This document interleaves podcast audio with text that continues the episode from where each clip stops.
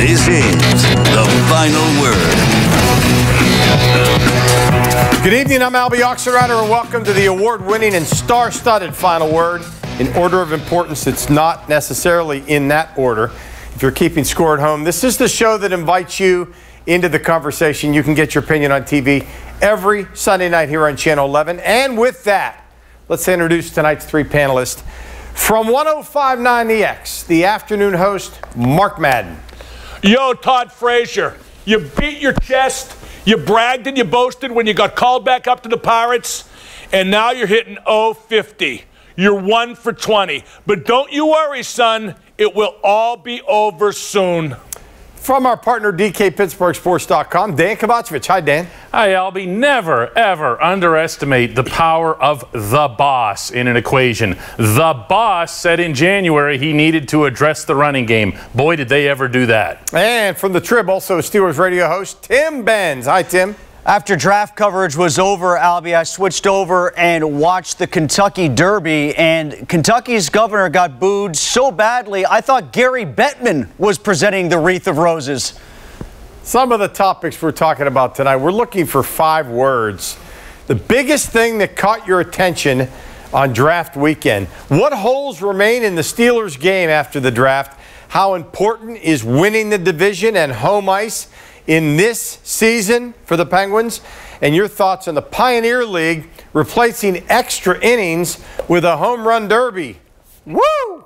But first, the night's big topic. Give us some way too early predictions about the Steelers and their draft class, Mark. The Steelers draft was very focused, Alby. Uh, as Dejan said in the open, uh, they wanted to fix the running game, and they have done. I'm not sure if they fixed it for right now or for next year when Mason Rudolph's the quarterback. But they got the best running back in the draft. They got a tight end who's willing to block, unlike Eric Ebron. They got a center who might be plug and play, just might. Probably will be starting by the fourth or fifth game. And then they got a tackle with some promise with their fourth pick. So they really looked at their biggest weakness was, was the lack of a running game. And again, I don't know if they solved it, but it was an organized draft. They made inroads. And you watch, Najee Harris is going to gain 1,500 yards total offense as a rookie. Dan. Wow. That's pretty bold. You, you watch. Really, you feel wow. Okay, I, am not going to dispute it. I, that just you kind of threw me there. even with the bad offensive line, mm-hmm. he led college football last year in broken tackles. Well, we'll see how bad they're going to be. I, I, you know, my feeling with this offensive line is that the Steelers feel better about it than anybody on the outside does. The Steelers, of course, could be wrong about that, but I, I think that there'd be some reasoning for the fact that they did wait till they did to get the offensive line picks. Alby, to me, I, my first impression, the most powerful impression I get of this draft, is that they got the best player at the position that they needed most. That's Najee Harris. But they also got maybe the best tight end in the draft. And that really was a position of need. Mark mentioned Eric Ebron's blocking, but they didn't have anybody behind him. If, if you can name Kevin Rader, congratulations to you. But the the the, the Steelers had absolutely nobody at the tight end position. They addressed that, and they addressed it in a big way. All right, Tim. My way too early prediction is at this time next year, people will cite Najee Harris as a reason why teams should draft a running back in the first round. Hmm. I think this is going to work. I think this is going to work well. And I don't have a problem with the concept of a back helping the rest of the offense as opposed to the offense constantly helping the back, which is what we were told for two months the Steelers shouldn't bank on. Well, you know what? Le'Veon Bell, when he was here, helped the rest of the Steelers' offense. I think Najee Harris is going to do the same thing. Alby, 10 or 15 years ago, Najee Harris would have been one of the top 10 players picked in the draft. The running back crap, it's gone too far the other way. The Steelers got to steal. And the Steelers themselves said they had him number eight overall. Yeah, it seems uh, like a great pick for them. But reminder, keep those comments coming. Can find us on Twitter, WPXI Final Word, on Facebook at The Final Word. Now it's time for five words. Give us five words on the biggest thing that caught your attention on NFL Draft Weekend. Let's start on Twitter. Steelers got what was needed from Facebook. Brian says, Ask me again in November. And back to Twitter. Jay Smith says, Steelers have too many holes. Now, Mark Dejan and Tim, five words on the biggest thing that caught your attention on draft weekend. Mark, you're first. Uh, nothing because I didn't watch. It's an overrated non event as far as viewing. You get the picks as soon as they're made via Twitter or if you just want to Google. So I just didn't watch. But from what I did see in the aftermath, some highlights Zach Wilson's mom has got it going on.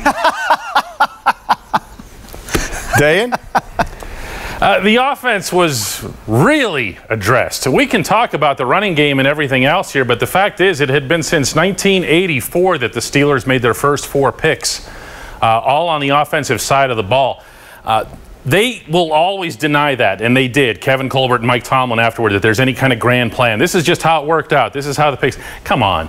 They knew that they'd been putting everything on the defensive side of the ball for almost 10 years now. David DeCastro was their last offensive first rounder way back in 2012. They did what needed to be done.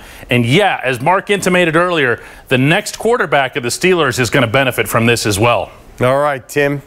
Uh, far be it for me, Alby, to take something too literally. Uh, but you said in your question, biggest impression or words to that effect. You used the word big, right?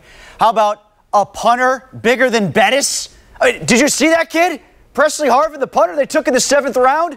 This, uh, look, hey, I'm glad that Pittsburgh is going to fall in love with the punter because based on last year's offense, unfortunately, he's going to be out there a lot. Now, hopefully, the offense gets better, but uh, keep this in mind. I'm not kidding. After Najee Harris, because of what Dejan said, a lot of this is for the future with this draft. I wouldn't be surprised if the rookie with the next most snaps at his position after Harris might be the punter if he wins the job from Jordan Berry. All right, let's come up with a nickname for him. All right, still to come, what holes remain in the Steelers game after the draft? Aaron on Facebook says, more O linemen. Back with some more thoughts on that and more of the final word right after this.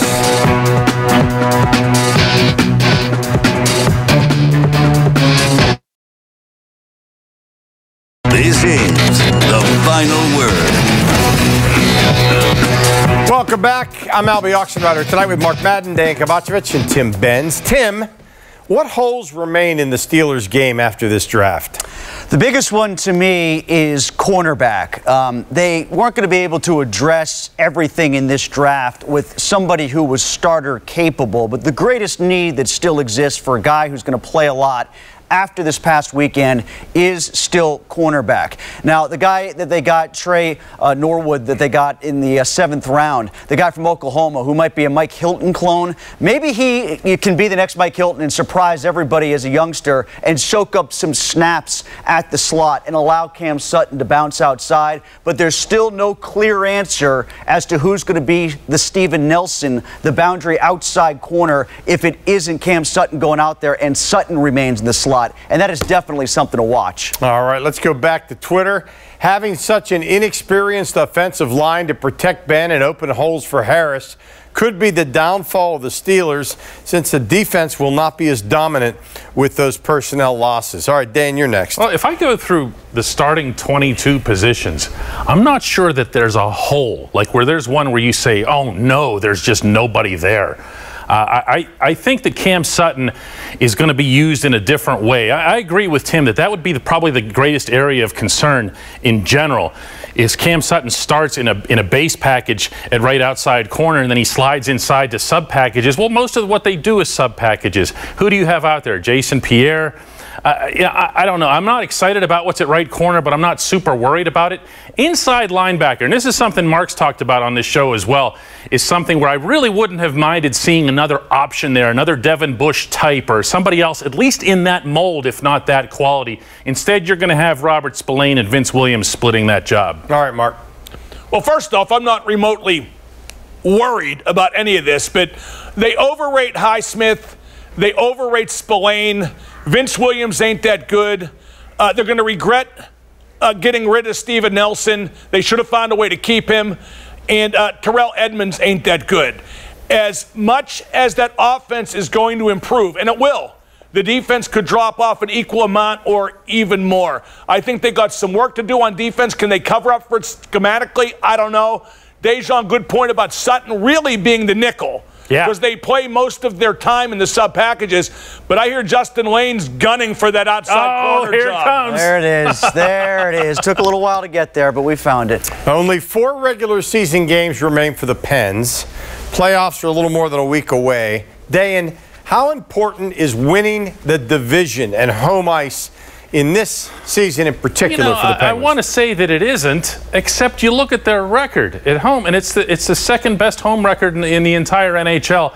Uh, they have embraced that situation for whatever reason, this team, including when the building was completely empty. So you can't say that it's all just them getting motivated to play in front of their fans. The building's been empty, and all they've done is win there. Uh, I don't know that anything is important in the Penguins scenario other than them continuing to play well. Now, after this weekend, they're six and two against the Capitals. They were six and two against the Islanders, three and five against the Bruins. I guess that's something of a worry. They just need to be their best selves, regardless of where they finish. All right, how important? Uh, Bobby on Facebook says Pens to avoid their kryptonite in the Bruins. Nothing else is, is as important as that. Up next, Tim. I agree with that, and Dejan got there by the end of his comments too. That uh, I don't put as much of an onus or an emphasis on what happens as a result of winning the division, because we don't know what the crowd situation is going to be like, and the whole last change thing. If Sullivan doesn't care about matching up the Bergeron line and the Sidney Crosby line anyway, Right. d- does it really matter? Like I think the best thing that could aid the Penguins is making sure whatever slot they're in, they're opposite the Islanders, so they get them in the first round, and then take your chances against the winner of Bruins Caps. All right, Mark. First off, if they played the Bruins in any playoff series, because neither coach minds that Bergeron Crosby line matchup, bet the under. An absolute lock in every game. They'll negate each other. But I don't want to play the Bruins. I want to play the Islanders. The Islanders are fading. The Penguins were six and two against them this year. They were six and two against the Capitals as well, but they just beat them twice when the Caps didn't have Ovechkin or Carlson. And yeah, I know the Penguins didn't have Malkin. Let's see if Malkin stirs the drink bad or good upon his return. So, uh, winning the division, not that important. Home ice in the first round, very important. Playing the Islanders is by far my preference. But the Penguins are a better team heading into these playoffs than they were in either of the last two playoffs. And the big difference is uh, much better defensive corps. You've replaced Schultz and Johnson with Ceci and Matheson. Yeah, see that Mark's point there about Malkin, though. I just want to jump in there because that's so key right now. They have these four games, Alby. If Gino's able to play in those four, let's see the best version of him because that's the only chance they're going to get to keep any kind of momentum Nah, going into the figure out the playoffs. power play, Let's not too. see the Figure best out the version. power Let's play. Let's not see the best version. Let's see him buy into the system. That's fine. Uh, all right, something a little different tonight. Uh, in fact, very different. Mark, back to you for your thoughts on the Pioneer League's uh, decision to replace extra innings with a home run derby. Uh, two thoughts. A, it's stupid. B, what's the Pioneer League? All right, let's go to Twitter then. Uh, it's a minor league that draws 500 people a game. I think it's a great idea. Dan, what do you think? Well, I mean, as someone who's covered some four hour baseball games this week, you know, baseball needs to be thinking outside the box here on a lot of fronts. I, you know what? Ask yourself the same thing that hockey did with the shootout, which is is anybody going to leave before it's over? Nope, no chance. They're going to hang around and watch. All right, Tim. I'll follow up on that Twitter point, basically, which is it's fine for the Pioneer League because it's the Pioneer League. My second point would be, though, boy, if this were to come to pass and the Pirates were in the Pioneer League, they might finish last. All right, around the horn on any topic. The final word is next.